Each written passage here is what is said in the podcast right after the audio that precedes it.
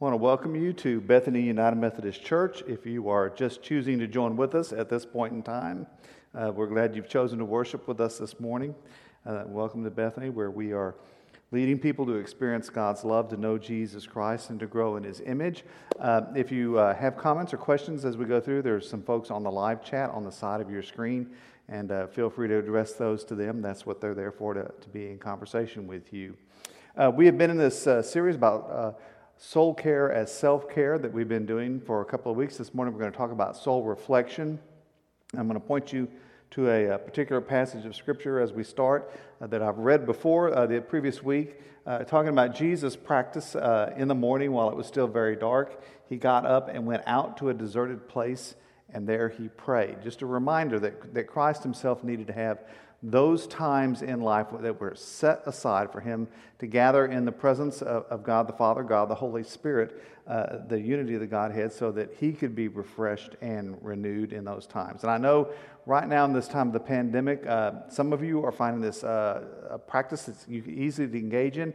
Others of you are finding it very difficult uh, as you're at home with uh, children who are needing to be homeschooled and entertained, and, and other things are going on. And so uh, I, I, know for some of you it's harder than others, uh, but nonetheless, Christ has modeled this for us in his life. And, and sets the example for us that we need to have that time alone with God just as well. Let's pray. Almighty God, we give you thanks for your presence with us. We ask that you open our hearts and our minds and our spirits to hear what it is that you would speak to us today. Uh, let the words of my mouth and the meditation of all of our hearts be acceptable in your sight, for you are our rock and redeemer. Amen. Now, I'm, I'm going to jump uh, to the sixth chapter of Mark, and I know that doesn't sound like very far in a book, but actually in the gospel, it covers quite a bit of ground. At this point, Jesus has. Uh, uh, brought the disciples on board, uh, asked them to be, become his followers. They've joined together, they've spent some time with him, they've seen him, they've heard his teaching, and he is sending them out on their first mission, if you will. Uh, he's commissioned them to go out uh, to preach the gospel and to heal and cast out demons. And Mark 6 tells us So they went out and proclaimed that all should repent. They cast out many demons and anointed with oil many who were sick and cured them. They had this amazing experience. They went out and, in the name of God, you know, they were, they were doing all these amazing things. They were proclaiming the gospel and people were coming to become followers of Christ. They were casting out demons in his name. Uh, they were praying for people and they were receiving uh, healing. Uh, it, was, it was an amazing kind of experience. And they prepared to go back to Christ and report to him. Uh, at the same time, though, while this is occurring with the disciples, Jesus has heard that his cousin John has been killed by Herod. So when this reunion happens, you have, you have these two groups coming together. You have the disciples who, who've had this uh, amazing experience, kind of like, you know, summer camp on steroids. You know, I mean, they're just really excited. They're all wired up and they're fired up and they're coming back. And Jesus, who's just received news of the death of someone near to him that he loved, and also within that, the, the actual threat to his own life. So, so they come back together and Mark tells us that the, the apostles gathered around Jesus and told him all that they had done and taught. And, and really, to get a feel of this, you need to kind of picture it as kind of like a, a, little league team that's just won the championship. You know, they're, they're so excited. They're jumping up and down and they're telling him about everything that happened in Jesus, blah, blah, blah. And, and he's hearing that and wanting to enter into that, but he's also carrying with him this, this grief uh, within him. And he says to them, Come away to a deserted place all by yourselves and rest a while. For many were coming and going, and they had no leisure even to eat. And they went away in the boat to a deserted place by themselves. I mean, come away. I mean, he recognizes that, that after all this excitement, they need time to, to process. They need some time with him, and they want time with him one on one to talk about this. And he recognizes that he needs time apart to process his own emotions. Uh, and yet, there's so many people that are seeing him there, and they're coming and going and asking him to teach and asking him to bring healing and asking him for this and talking to him about this. I mean, they can't even get a break to have something to eat. So, so to get that time away to, to renew themselves and all that, and for the disciples to have a little one on one time with Jesus, uh, they get in the boat and they go to a deserted place. And yet, many saw them going and recognized them. And they hurried there on foot from all the towns and arrived ahead of them. As he went ashore, he saw a great crowd, and he had compassion for them because they were like sheep without a shepherd, and he began to teach them many things. I mean, he, he comes ashore, and here's all this crowd, and I suspect the disciples were kind of like, Jesus, just, just tell them to go away. Tell them to go on. We, we've, been, we've been with them, you've been with them, tell them to go away. This is our time with you. We want our Jesus time, so tell them to leave. And, and Jesus looks on them, and he has compassion. And that, that word in the Greek, it, it literally means his heart went out to them, his heart connected with their heart. And that's why he knew they were sheep without a shepherd, and he knew what they were needed. And so he begins to teach them in this time. Uh, you know, those of us who do ministry as we're growing up, I mean, one of the things we recognize is that, you know, sometimes the, the, the needs of ministry overcome the needs of ourselves and our families. And especially when my kids were little and we'd come to the end of a, a morning, you know, the kids would be ready and my wife would be ready to go and have lunch and, uh, and they'd be waiting on me. And sometimes someone had had a, a death in their family or another traumatic event had occurred, and they needed to talk and they needed to have time to be prayed with. And, and my, my family would have to, to wait on me, and uh, especially when my children were young, they could be somewhat impatient about that. And I, I can just picture the disciples kind of being that way at this moment, going, Oh, this was supposed to be our time. Oh, what, who are all these people, you know? And Jesus, make them go away. And instead, Jesus begins to teach them many things. And in fact, he teaches them all through the day and into the evening. And as the evening comes on, the disciples come to him and they say, Jesus, the, the, the crowd are hungry and, and they need something to eat. Send them out into the villages to get something to eat. It, it's kind of a back door, if you will, way of telling them to send them away. And, and Jesus instead says to them, No, no, they don't need to leave. You guys give them something to eat. And so now follows the, the miracle of the loaves and fishes, where, where the bits of bread and the bits of fish are multiplied and, and thousands are fed. And, and at the end of that, extras are picked up, spares are gathered and collected and brought to him. And then Mark says, as soon as they do that, immediately Jesus made his disciples get into the boat and go on ahead to the other side, to Bethsaida, while he dismissed the crowd. And after saying farewell to them, he went up on the mountain to pray. I mean, after that, that interlude where he does all that teaching, he performs this great work, he still recognizes the disciples still need this time. And so immediately he puts them in the boat. He says, Get in the boat and go on. I'll catch up with you later. And then he dismisses the crowd and, goes himself to pray. You know, we, we need that time alone with God because whether we come from joy, like the disciples did, and excitement, or, or whether we come from grief, we need to have that time to step into the presence of God and simply to be still and know that I am God. I'm exalted among the nations. I'm exalted in the earth. I mean, we, we need that set aside time. We need that, that Jesus time, that God time, where we can step away from things and, and share our joys or, or, or share our sorrows and, and have that time alone with God. And sometimes life uh, will cooperate with us very well in that, and sometimes life will, will not cooperate with us so well in that. Uh, my daughter got married on December 27th of this past year, and we had the wedding here in the sanctuary. And uh, uh, those of you who've done weddings in your family know there's quite a bit of work involved in that, you know, planning and getting everything ready. And then, then there's the actual wedding, you know, people coming in from out of town and, and, and rehearsals and dinners and all those kinds of things and everything. And, an hour before the wedding was getting ready to start, you know, when, when my wife and I are saying, you know, we're, we're ready to do this and it was going really well and we were having a great time, but we're also looking forward to being on the other side of it and being able to relax. And, and our daughter and son in law were looking forward to being on the other side of it and being able to relax. An hour before the wedding, I received a phone call that my stepfather was being taken to the hospital in an ambulance with heart trouble. And so we, we didn't tell our daughter that until after the wedding, so that uh, she figured it out, I think, partway through it. But we waited till after the wedding to tell her that.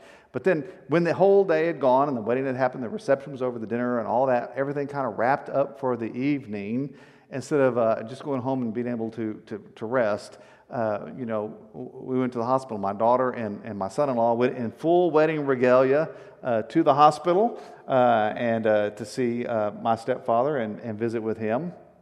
And my wife and I came afterwards uh, to visit. And, the, the good news is he, he came through it okay. And uh, the other good news is that the people at the Round Rock Hospital had something to talk about uh, uh that evening. But, but it interrupted our plans. And sometimes that's what happens. Life steps in and gets in the way with a great joy or sometimes a, a great sorrow, but nonetheless to have the long term kind of view to know that you, need to step aside and have that time to simply you know, be still and, and know that God is God uh, is critical in our lives. I mean, we need to have that time. I mean, Ruth Haley Barton says that solitude is a time to experience our desire of God to be able to indulge our, our love for God and, and simply to, to, to, have nothing else distracting us or, or pulling us away, but be able to focus clearly on, on that one deepest longing of all of our hearts, which is, which is to love God and to know that God loves us. You know, beyond everything else, that, that deepest longing that is within us. Uh, it's a time, uh, she says, for our soul to come out. And, and the image is of, of a, a wild animal that's timid uh, when we're present. And when there's a lot of noise and things going on, they kind of hide in the bushes. And, and only when we're still and quiet are they brave enough to come out. And she says sometimes that's the way our soul is. Uh, uh, we get involved in all of our doing and all of our scheming and everything we're involved in, and, and we don't really give a chance for, for our soul to make its uh, wants and needs, our deepest wants and needs, known to us. Um, she says it's a time to unplug and to listen a, time to turn everything off, to, to, turn the phone off, to turn off the computer, to put the tablet face down, turn off the television, uh, get away from everything. You know, we are, we are so uh, bombarded with uh, input these days, uh, audible and, and visual. I mean, it's just constantly coming at us.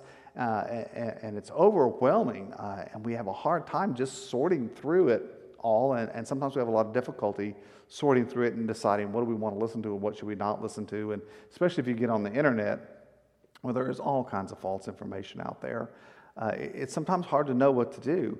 Uh, and so, you know, her point is that, you know, in the midst of that, the only way we're going to be able to hear God's voice is to, is to turn all that off.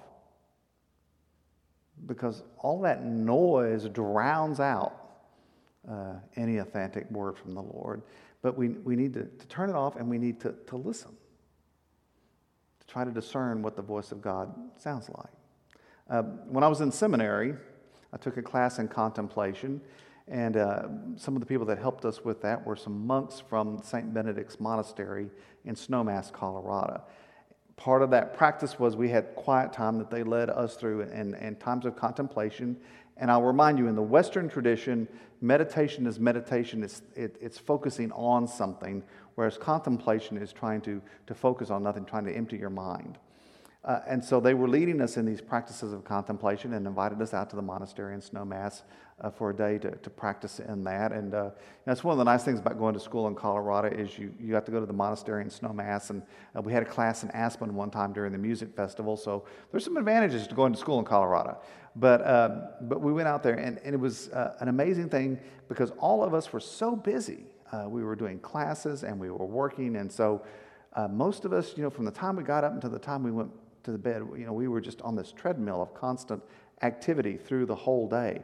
And, and to have that time simply to stop was, challenging uh, and difficult, and yet also very rich because it was one of the few times that we, we could stop and just be aware of what was going on inside of us and, and listen and, and try to learn to discern what God's voice sounded like when He spoke to us. And without that, without that learning, how, how do you discern God's voice? How do you know that that's God's voice speaking to you and it's not simply your own idea or the idea of the people around you or, or the very voice of temptation? It's important to take that moment and, and, and set those times aside and, and unplug and, and learn to listen and in that time also, she says, that's when we rest in God, simply to, to lean into God's presence allow God to renew us and restore us, which all of us so desperately needed in that time, and which I think even now all of us so desperately need. I mean, I know for some folks, the idea is that with us being at home, it's been easier, but the truth is, for, for many of us, being at home has actually meant our workload has increased. Uh, we're, we're working all the time, and, and so it becomes even more crucial to set these times apart. She says if we fail to do this, uh, it's oftentimes because we are, we, one, we're just too busy. Uh, and sometimes we're too busy engaging our gifts for ministry. We're involved in all the things we're doing, and we're busy with that. And to some extent, that's where the disciples were when they came back to Christ. All this stuff had happened, and they were all excited about it. But the problem is, we get so busy in our ministry, and we get so engaged on our ministry, and we begin to plan and begin to do this, and, and we don't pay attention, and we be, begin to act as if we believe it all depends on us.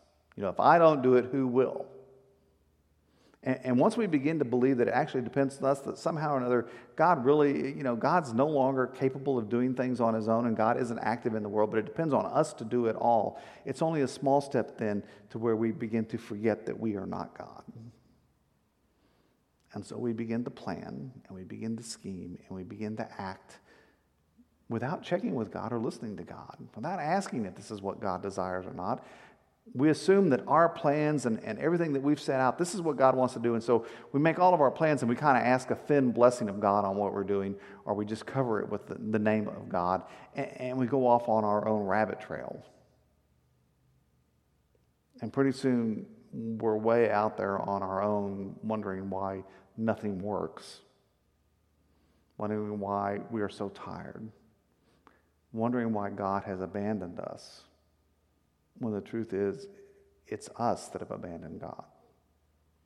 We, we, we need those times. We need that moment to simply be in the presence of God and to simply listen to the presence of God. In the Old Testament, there's a, a story about Elijah where he has a contest with the prophets of Baal.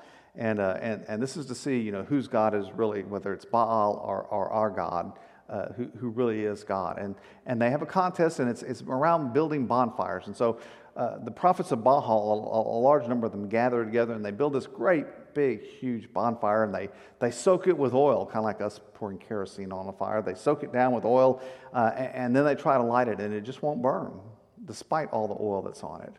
Whereas Elijah builds another bonfire, and he soaks his with buckets of water and then prays, and, and fire from the heavens comes and consumes the wood. And then Elijah slays the prophets of Baal. It's, it's both an amazing story of God's power and a somewhat gory story uh, at the same time. But immediately after that, word goes to Queen Jezebel that Elijah has, has overwhelmed her prophets and has killed her prophets. And she is angry about that and sends word to Elijah and says, I'm going to do the same thing to you that you've done to my prophets. And so, in that moment, when you think Elijah might be taking his victory lamp and lap, you know, and celebrating what had happened, that word comes to him, and he was afraid. He got up and fled for his life and came to Beersheba, which belongs to Judah. He left his servant there. But he himself went a day's journey into the wilderness and came and sat down under a solitary broom tree. And he asked that he might die. It is enough now, O Lord Take away my life, for I am no better than my ancestors. Then he lay down under the broom tree and fell asleep. Now, now broom tree is kind of a fancy name for something that really looks like this.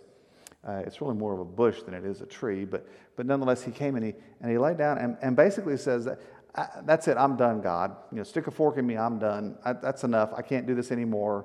You know, just, just, just take me now. Let me die now.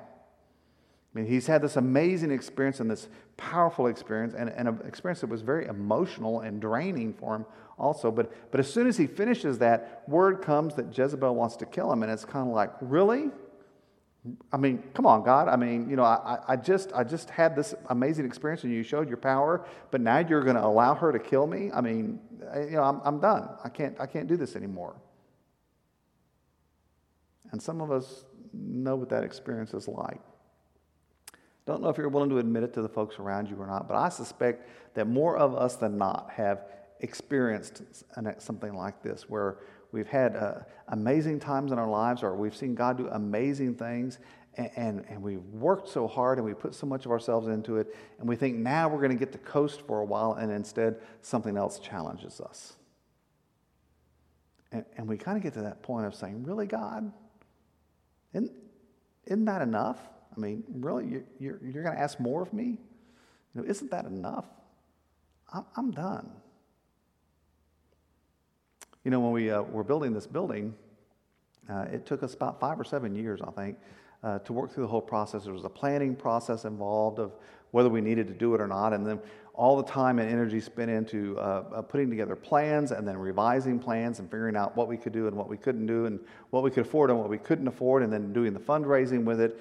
And uh, I, I, sometimes referred to this as the building project that time forgot. Uh, and it just seemed to go on forever. And then we finally got in it, and we had hardly gotten in this building before all the controversy within the United Methodist Church erupted.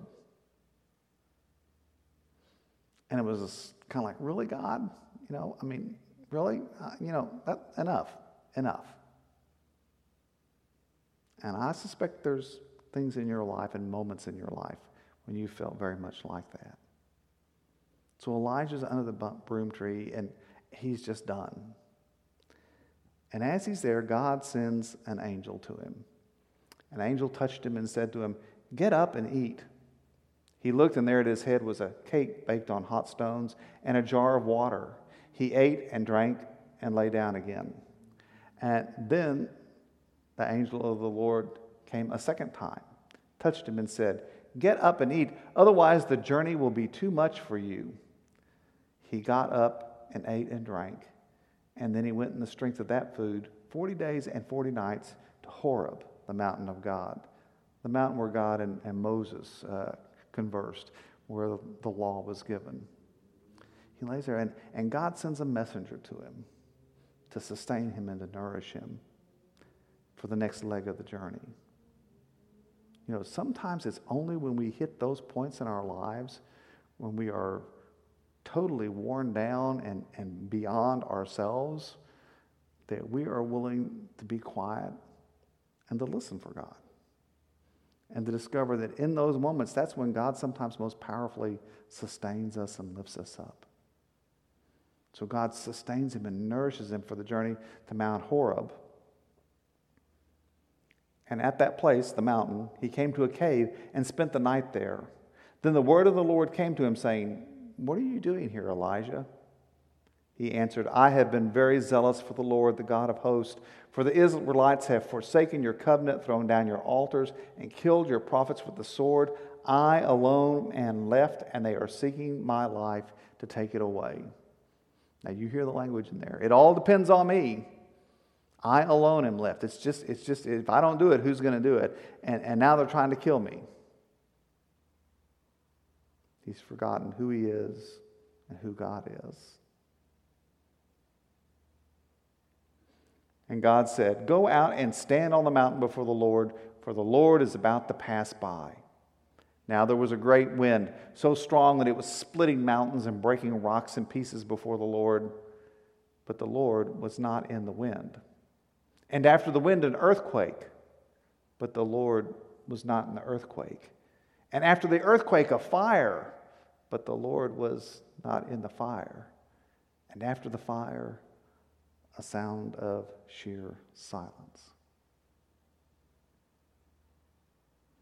You know, oftentimes we, we expect God to, to make big announcements and to come in grand and glorious ways. I keep telling people, you know, I pray to God and I say, God, if you just put me a billboard up on 183 and tell me what I need to do, you know, I mean, that would be great. Uh, but, but the truth is that we hear God most clearly when we are willing to step aside and be in silence in the presence of God.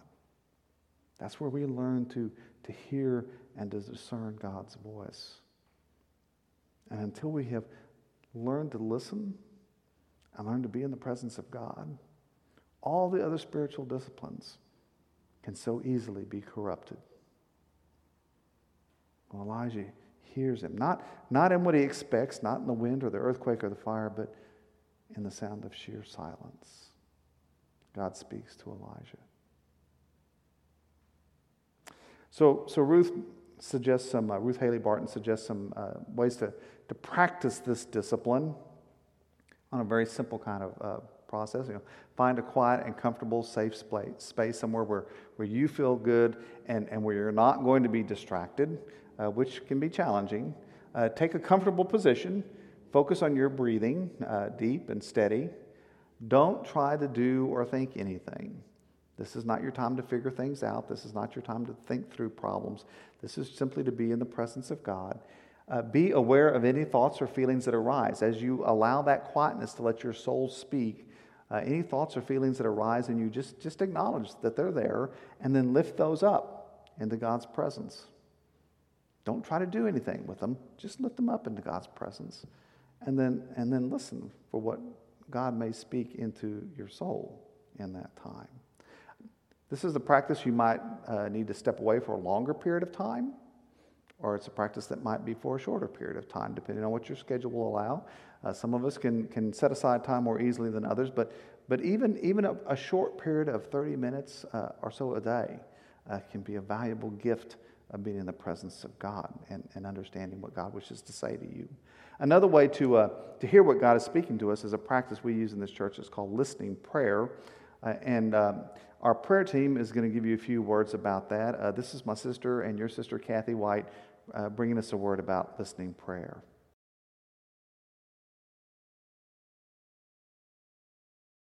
God to give me a verse uh, to describe what listening prayer is. He led me to Hebrews 4:16, which says, "Let us then with confidence draw near to the throne of grace, that we may receive mercy and find grace to help in time of need."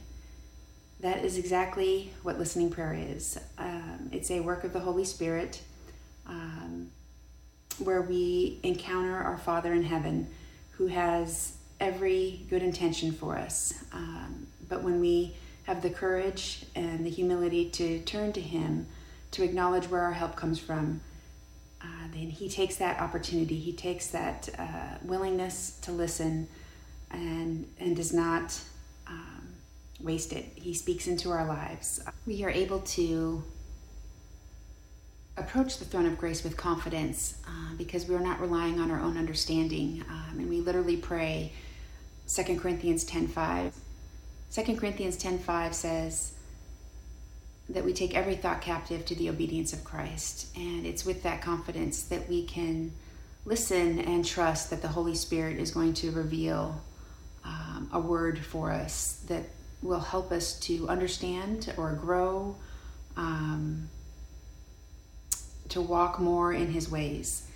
And as a parent of four kids and um, you know a child of my own parents, um, I just I can't help but um, think of how honoring it is as a parent when my children come to me and um, ask for my advice, and even how more honoring it is when they actually listen and obey that advice. Listening prayer is offered at Bethany every Wednesday at 10 a.m. and 5:30 p.m.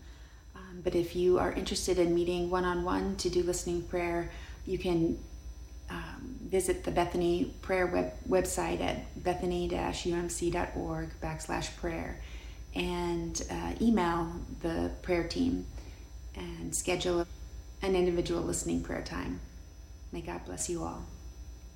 So, when we were uh, in the process of trying to decide whether we needed to do another building or not, or what we should do, the, the leadership team of the, chief, uh, of the church invited uh, members of the prayer team to come and lead us in this process of listening prayer. And we did several sessions with that to discern what it was that God was speaking to us. And I can tell you it was uh, very valuable for us in uh, making decisions in that time.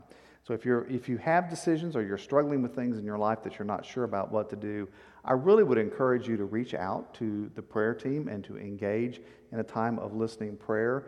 As she said, if you go to the website and you uh, go to the ministries tab, uh, underneath that will drop down a menu and prayer is on there. Simply go to the prayer page and uh, you can find ways to connect with the group, uh, whether you want to join with one of the groups or whether you want to schedule a time for individual listening prayer with them.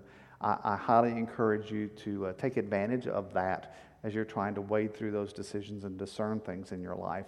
Uh, it's really very simple, uh, and yet it's, it's really very powerful. As I talk to you about taking time away to be in solitude and silence, I know some of you are finding that a little daunting to think about. Um, and I can remember uh, taking those times out, and people would, would, would talk to me about that. Uh, my retreats usually are around three days when I do these uh, and three days by yourself with, with no one around you or no, nothing to talk to or, or listen to. Uh, and people would say, Oh, isn't that weird? Isn't that, I mean, how did you, and all that. But the interesting thing is, it, I really resonated with a comment that Ruth Haley Barton made about taking that, that time away, which is that the, the only time when I'm not lonely and my longing for union is satisfied is when I'm in solitude. And I know that sounds paradoxical, but, but it's in those moments really where our, our, our deepest longing, which is to, to love God and be loved by God, to know that, that flow, that relationship, it's only in those times like that that, that I can most fully enter into that relationship. And, and I think for most of us, that's the truth. Uh, it's those moments when we set ourselves aside simply to be in the presence of God, that the deepest longing of our souls to love God and to know that we are loved by God is most fully known. So, brothers and sisters, I, I just encourage you to, to step into that and, and set time apart so that you can be in the presence of God and so that you can be still and, and know and know God. Let us pray. Almighty God, we thank you that you call us into these times of fellowship with you, times when we can simply sit in your presence, when we can listen to your voice, uh, when we can know your love. And we confess to you that it's so easy for us to be distracted. There's so much coming at us these days uh, the inputs and noise and videos and all the things that are around us. And it's so easy for us to get so busy uh, that we can't find time for you. And sometimes we even become so busy in church work that we don't have time for you. So help us slow down. Uh, help us understand that we need this time that just as our Lord modeled, we, we, we need that time alone with you to be in your presence, to be still, and to know you. We ask this in the name of Jesus Christ. Amen.